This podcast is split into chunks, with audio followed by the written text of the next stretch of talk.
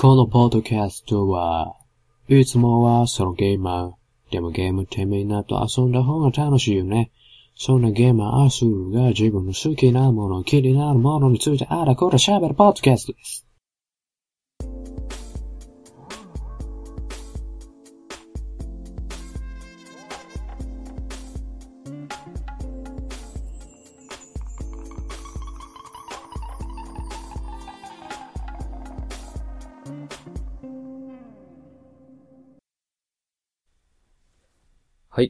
おはようございます。こんにちは。こんばんは。アスールです。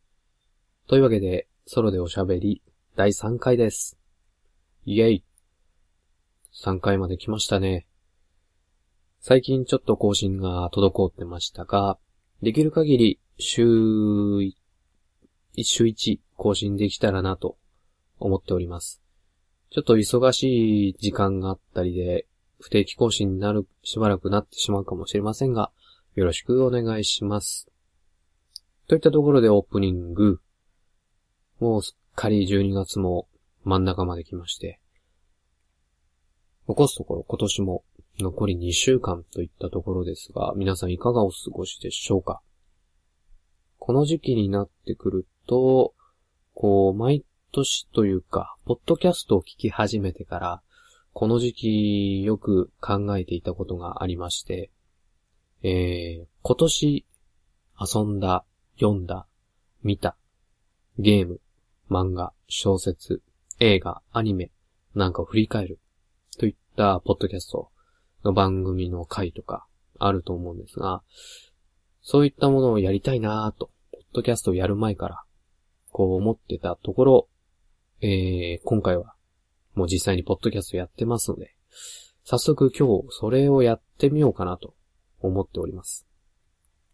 他の、ポッドキャストの番組さんとかでも、そろそろ、そんなネタの時期になるかと思いますが、一足お先に、えー、やってみたいなと思います。えー、今日の、今日というか今回の一回で全てを振り返るのは難しいかなと思うので、数回に分けてお届けできたらなと思ってます。そうですね。何々編、何々編、例えばゲーム編、漫画編、といった感じで、えー、振り返ろうかなと思っていますが、何回になるかな？第、今回が3回だから、第4回、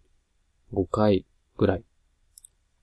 まで、そんな回が続くかと思いますが、えー、よろしければお付き合いください。はい。では早速本編参りましょう。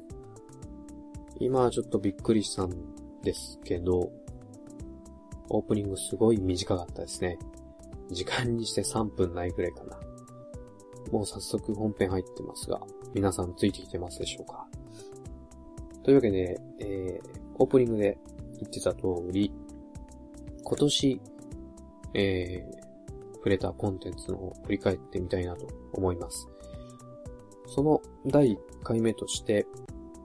今回は今年読んだ漫画小説の方をちょっと振り返ってみたいなと思います。えーと、どうしようかな。一つ一つ丁寧に紹介してってもいいんですが、まずは、えー、パパッとタイトルだけ読んでっちゃいましょうかね。でまず一つ目からいきます。小さいお姉さん、進撃の巨人、ナルト、ワンピース、アヒルの空、ジャイアントキリング、ドラゴンクエスト列伝、ロトの紋章、紋章を継ぐ者たち、ヨルムンガンド、猫物語、黒、白、銀の匙、バガボンド、テラフォーマーズ、といった感じですね。えー、2012年より前にもう読み始めてて、続けて読んでるよというのが結構あるんですが、えー、今年初めて読んだというのもちょろちょろありますね。そんな感じのものも合わせて紹介していきたいなと思います。じゃまず一つ目、小さいお姉さん。こちらは、あんまりメジャーではないのかもしれませんが、えー、知ってる人は知ってるかと思います。で、もしかしたらゲーム好きなら一度は読んだことあるかもしれません。えー、電撃プレイステーションという雑誌があると思うんですが、そちらの、えー、付録としてついている4コマ漫画集の中の一つですね。えー、電撃コミックスで現在、えー、4巻までかな？確か出てますかね。はい。で、4コマ漫画なんですごい読みやすいんですけど、えっ、ー、と、内容はそうですね。ゲーム大好き、身長の低いちっちゃいあかりちゃんという女の子とその弟こうくんを中心とした、えー、ゲーム系ハートフルコメディといった感じですかね。えー、ゲーム系でちゃんとこうゲーム的なお話もちゃんとあるんですが、どちらかというと面白い部分が、こう人間ドラマというか、人間の内面を4コマなんだけど、意外と丁寧に描いてる。で、結構読み入ってしまうような、そんな漫画ですね。4コマと思って軽く見てると、ちょっと痛い目見るかもしれません。そんな感じで結構おすすめの個人的な漫画ですね。よかったら読んでみてください。で、二つ目、進撃の巨人。これはもうかなり前から読み始めてます。とあるポッドキャストでね、紹介されてて、面白そうだなと思って読み始めて、今ハマって読んでますね。えー、今度、アニメの方が、やるということで、プロモーションビデオというか、えー、PV がもう公開されてますが、皆さん見ましたでしょうか？進撃の巨人。立体起動装置、すごいかっこいいですね。さすがアニメというか、こう、もともとアニメ向きのコンテンツだったのかもしれないですね。そんな感じで、今後も楽しみな進撃の巨人ですね。えー、で、三つ目挙げたナルト、四つ目のワンピース。これはもう語る必要はないですね。これももう、だいぶ前から自分も読んでますし、もう皆さんご存知の漫画ですので、この辺は割愛させていただこうかなと思います。で、えー、5つ目。アヒルの空。これも結構有名な漫画ですよね。えー、マガジンで連載しているバスケット漫画ですね。自分も、えっ、ー、と、学生の頃バスケットやってたので、スラムダンクも好きですし、このアヒルの空も好きです。あの、スラムダンクみたいにね、あの、主人公たちは高校生なので、そういった青春的な部分すごい好きですね。興味ある方、ぜひ読んでみてください。で、1、2、3、4、6つ目。ジャイアントキリング。これも同じくスポーツ系漫画で、えー、モーニングコミックスで、えー、連載してます。えー、サッカー漫画ですね。これも一度アニメ化されてますので、有名な作品だと思います。えー、ジャイアントキリングは、えー、主人公がサッカーチームの監督ということで、よくサッカーとかそういったスポーツ系の漫画は主人公がプレイヤーであることが多いんですが、えー、このジャイアントキリングは主人公が、えー、監督という立場なので、またこう違った視点でね、サッカーを楽しめるというか、こう戦略的な部分を、こう、読み進めていって楽しめるといった、そういった作品ですね。サッカー好きじゃ、サッカー好きじゃなくても、かなり楽しめると思います。よかったらぜひ読んでみてください。えー、お次、ドラゴンクエスト列伝、ロトの紋章、紋章を継ぐ者たちへ。タイトル長いですね。えー、これも、あのー、この前身にあたる、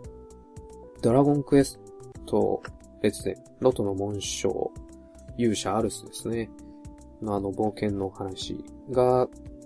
結構古いですが、かなり有名なので、皆さんご存知かと思いますが、その、えー、その後の、その後の世界の話ですね。えー、魔法が使えなくなってしまったえー、世界で、主人公アルスたちの子孫、子孫というほど遠く離れた存在ではなく、息子とか娘たちの、その後の世界の話ですね。ちょうど2012年より前に読み始めてはいたんですが、一時期滞ってて、で、今年2012年、あの Wii でドラゴンクエストが発売されましたよね。それをちょっとプレイした時に、あ、そういえば買ってたなと思って、ちょっとまた読みたいなと思って、えー、また買い直して、買い直してというか続きを買って、また読んでる、ハマってるという。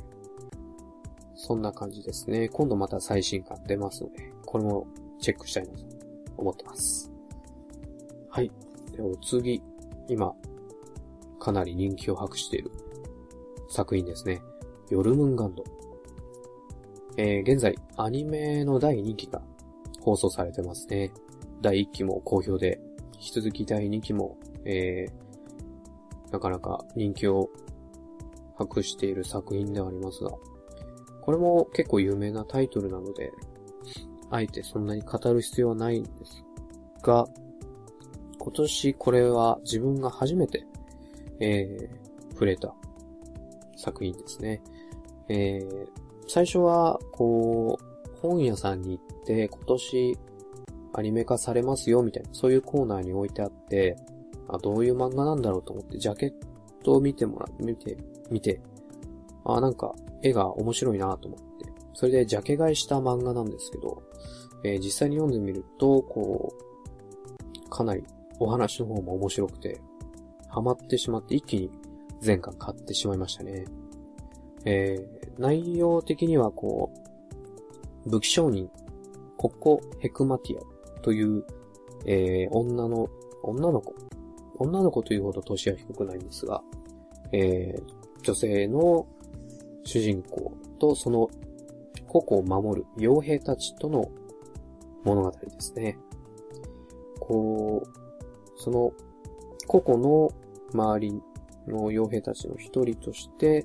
えー、少年兵ヨナというもう一人の主人公がいるんですが、この、えー、ヨナを含む傭兵たちとココの物語、すごい面白くて、で、同時にこう、武器商人とか、えー、世界で起こってる戦争とか、そういったものって、本当はどういうものなのとか、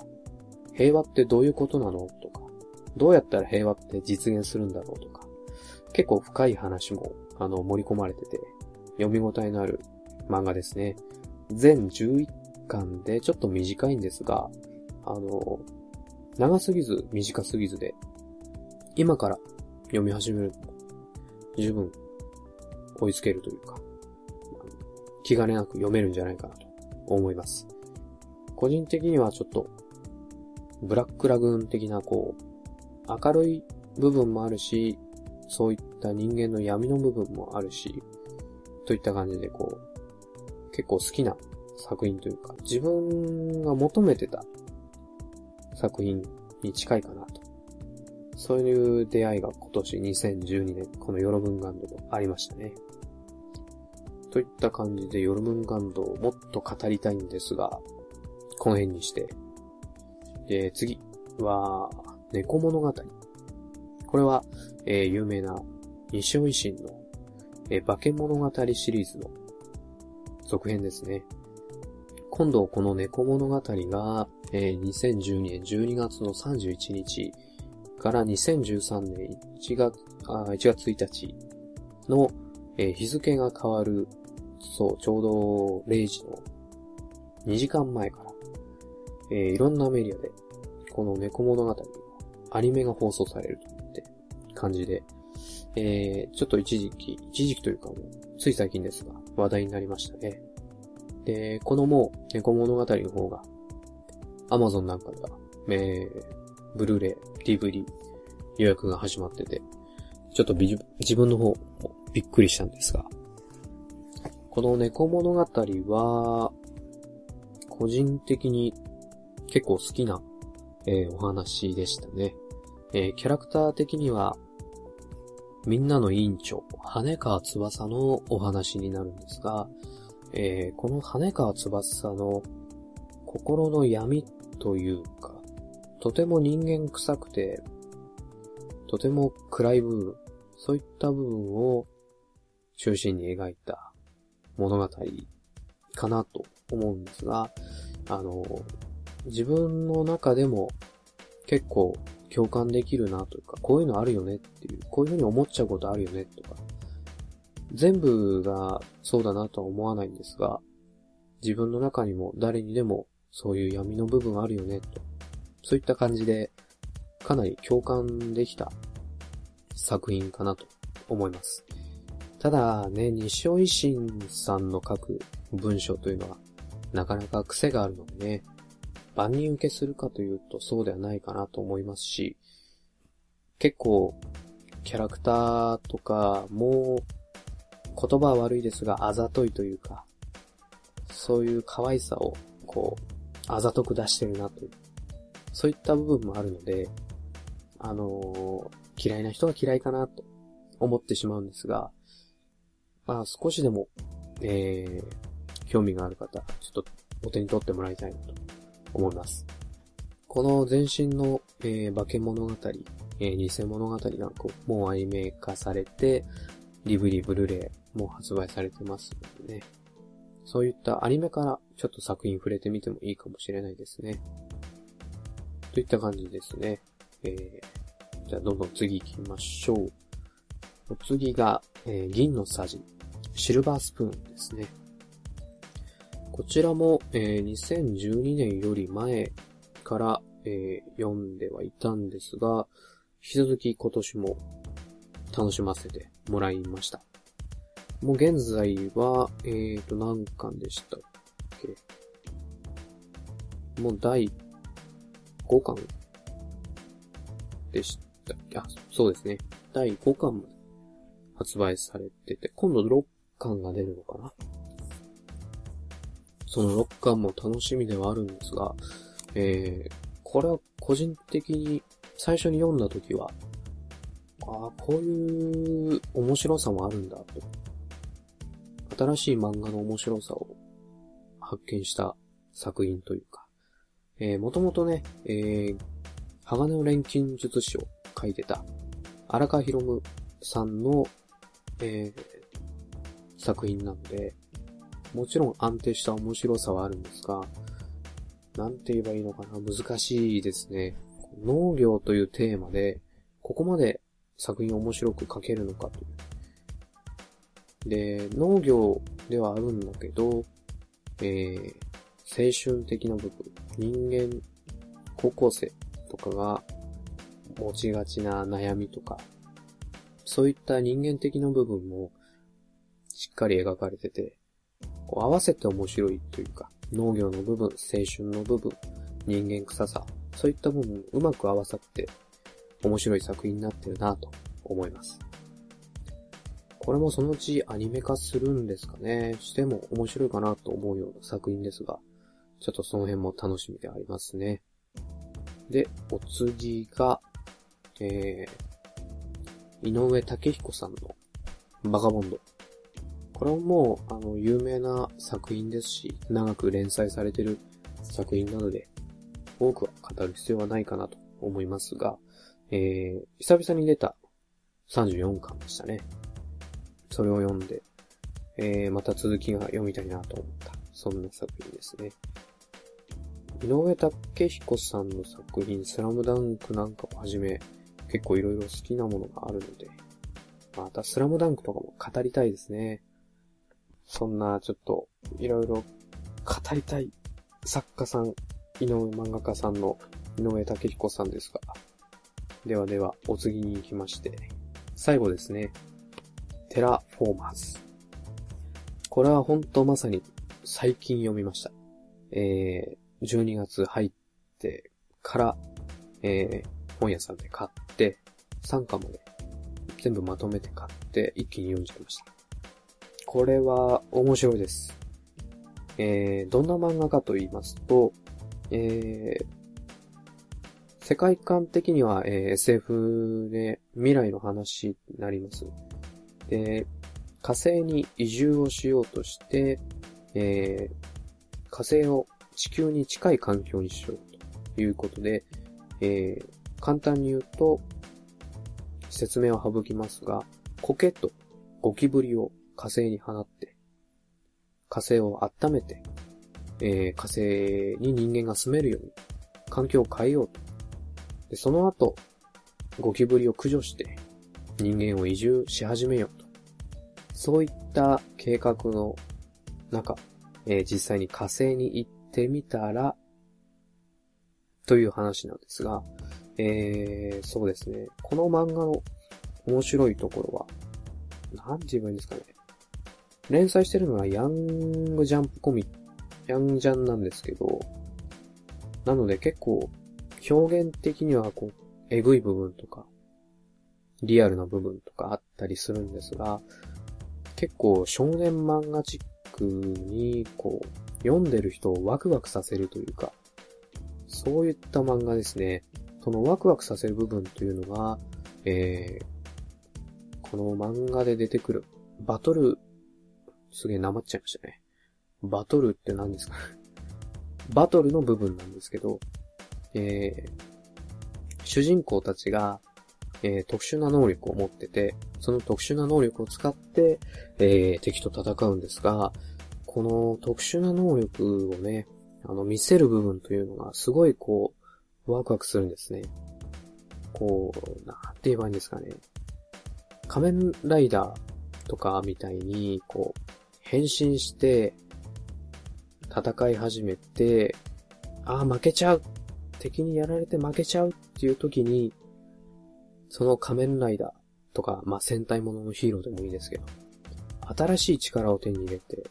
一発逆転とか、形勢逆転して、こう、勝利を収めるみたいな、そういったこう、ワクワク感と、そこに、えー、ちゃんとリアリズムというか、あっけなく人がやられちゃったりとか、隙を突かれたら簡単にやられちゃう。そういった面白さを含んだ作品ですね。なんかこう、うまく言えないのが悔しいですけど、えー、これだけは言いたいですね。虫が苦手じゃなくて、バトル漫画が好きなら、ぜひ読んでほしいです。虫が苦手じゃなくて、バトル漫画が好きなら、ぜひ、このテラフォーマーズ読んでいただきたいです。えー、実は自分もとあるポッドキャストを聞いて、あの、ハマったクチなんですが、そのポッドキャストの方でも言ってたんですが、とても、えー、少年漫画チックな、ワクワクさせるという、そういった要素が多分に含まれてますので、そういった要素が好きな人は、もうぜひ読んでいただきたい。このテラフォーマーズです。現在3巻まで出てますのでね、えー、もう今すぐ追いついて読めるんじゃないかなと。で、先が多分気になってしょうがなくなるような。この後どうなるのそんな作品ですね。はい。といった感じで、えー、2012年読んだ漫画、小説、振り返ってみましたが、えー、へへ、自分で振り返っといて、今年小説全然読んでないなと。本棚見ると、なんか今年買った小説いくつかあるんですけど、全然読んでないですね。猫物語も小説という分類にしていいのかという、ちょっと疑問が残る感じですが、本当に小説読んでないですね。なので来年は漫画もいいけど、小説ももっと読んでいきたいですね。活字離れしないように、暇な時間はできるだけ読んでいきたいですね。あ、と最後に忘れてました。前回でも、あの、喋りましたが、パトレーバー。パトレーバー読んでましたね。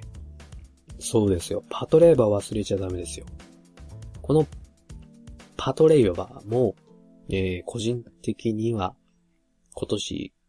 かなり面白かった作品の一つですね。本当に今更ですけど、本当に今更ハマってる感じですけども、このパトレイバー漫画としてかなり面白かったです。ちょうど漫画ももうそろそろ最後まで読み終わる頃なので、読み終わったら、えー、劇場版とか、えー、テレビアニメ版ですかね、の方もちょっと見てみたいなと思っております。よく、ツイッターとかいろんなところで、パトレーバーっていう、パトレーバー面白いっていう発言をしてる理由が本当にひしひしと今回分かりました。これは面白いです。といった感じで、だいぶめちゃくちゃな感じではございましたが、えー、今年読んだ漫画等をちょっと振り返らせていただきました。皆さんはどんな本を今年は読んだでしょうかね。えー、そんな感じのお便りも、えー、お待ちしておりますので、よろしければ、えー、こちらまでメッセージ送ってみてください。といったところで本編この辺で終わります。はい。エンディングです。というわけで、今回は、えー、今年読んだ漫画、小説を振り返ってみましたが、いかがだったでしょうか？えー、こうやって振り返ってみると、本当は結構いろんなのを読んでたのかなとか思ってたんですが、そんなに新しいものには触れてなかったなぁと。割と今まで買ってたものを引き続き読んでる感じが多かったですね。そういう風に考えると来年はなかなか読まないようなジャンルのものとか、もっとジャケ買いで漫画とか買ってみてもいいのかなと。あとは、あんまりアニメ化したりとか、そういった話題のものじゃなくても、自分で見つけたマイナーなものとか、マイナーと言ったら失礼ですけれども、えー、そういったものも発掘していけたらなと思います。ただね、何分自分週刊誌とか、えー、月刊誌とか、そういったものをあまり読まないので、えー、できれば読みたくない派なんですよね。あのー、ネタバレ回避というのもありますし、こう毎週毎週読むっていうのが結構自分的には好きじゃなかったり、こうコミックでね、まとめてこう話を読みたいというか、そういった性格なので、まあ、今後もなかなかそういったものをチェックすることはないかもしれませんが、今後はね、できるだけ、こう、自分なりの面白そうなものを見つけてご紹介できたらなと思っております。あとは小説ですよね。全然今年は読んでなかったという。でも結構本棚の方見てみると、あの、今年買ったやつが数冊あるので、そうですね。今年が終わるまでに、その中の一冊を崩して読みたいなと。積み本はね、どんどんどんどん積めば積むほど読むのが億劫になりますから、積みゲーとはまた違った辛さがありますよね。一回読み始めてしまえばもうあとは、急行列車のように、どんどんどんどん先読み始めることができるんですが、こう、小説とか、そういった活字のものはね、最初が難しいですよね。まあ、まあ、そんなこと言わずに、できるだけ、えー、今年の終わりまで、あとは来年始まってから、えー、活字の方ですね、小説とか、いろいろ読んでいきたいですね。今年は映画化されたものとか、あと来年映画化、映画が公開されるもの。で、原作が小説だというのが結構ありますしね。あの、今年話題になった悪の経典なんかも、元は原作小説ですし、あとは、よくドラマ化とかされてる東野敬吾の今度公開されるプラチナデータとか、あれももちろんね、原作小説ですので、そういった話題のものとかも小説で読んでいきたいなと思っております。そうですね。あと、小説といえば、今ちょっと楽しみにしているのが、えー、シュタインズゲートの、えー、正式な、えー、外伝といいますか、平時曲線のエピグラフという、えー、小説と、あとは CD、ドラマ CD が一緒になったものとかもね、あの、あるんですが、そちらの、えー、第2巻、続きとなる第2巻が、えー、またもうしばらくすると発売されるようなので、そちらも、えー、楽しみにしたいなと思っております。また、あの、シュタインズゲートね、自分大好きなので、その映画が公開される時とか、その直前とかにね、えー、おさらい的な感じで、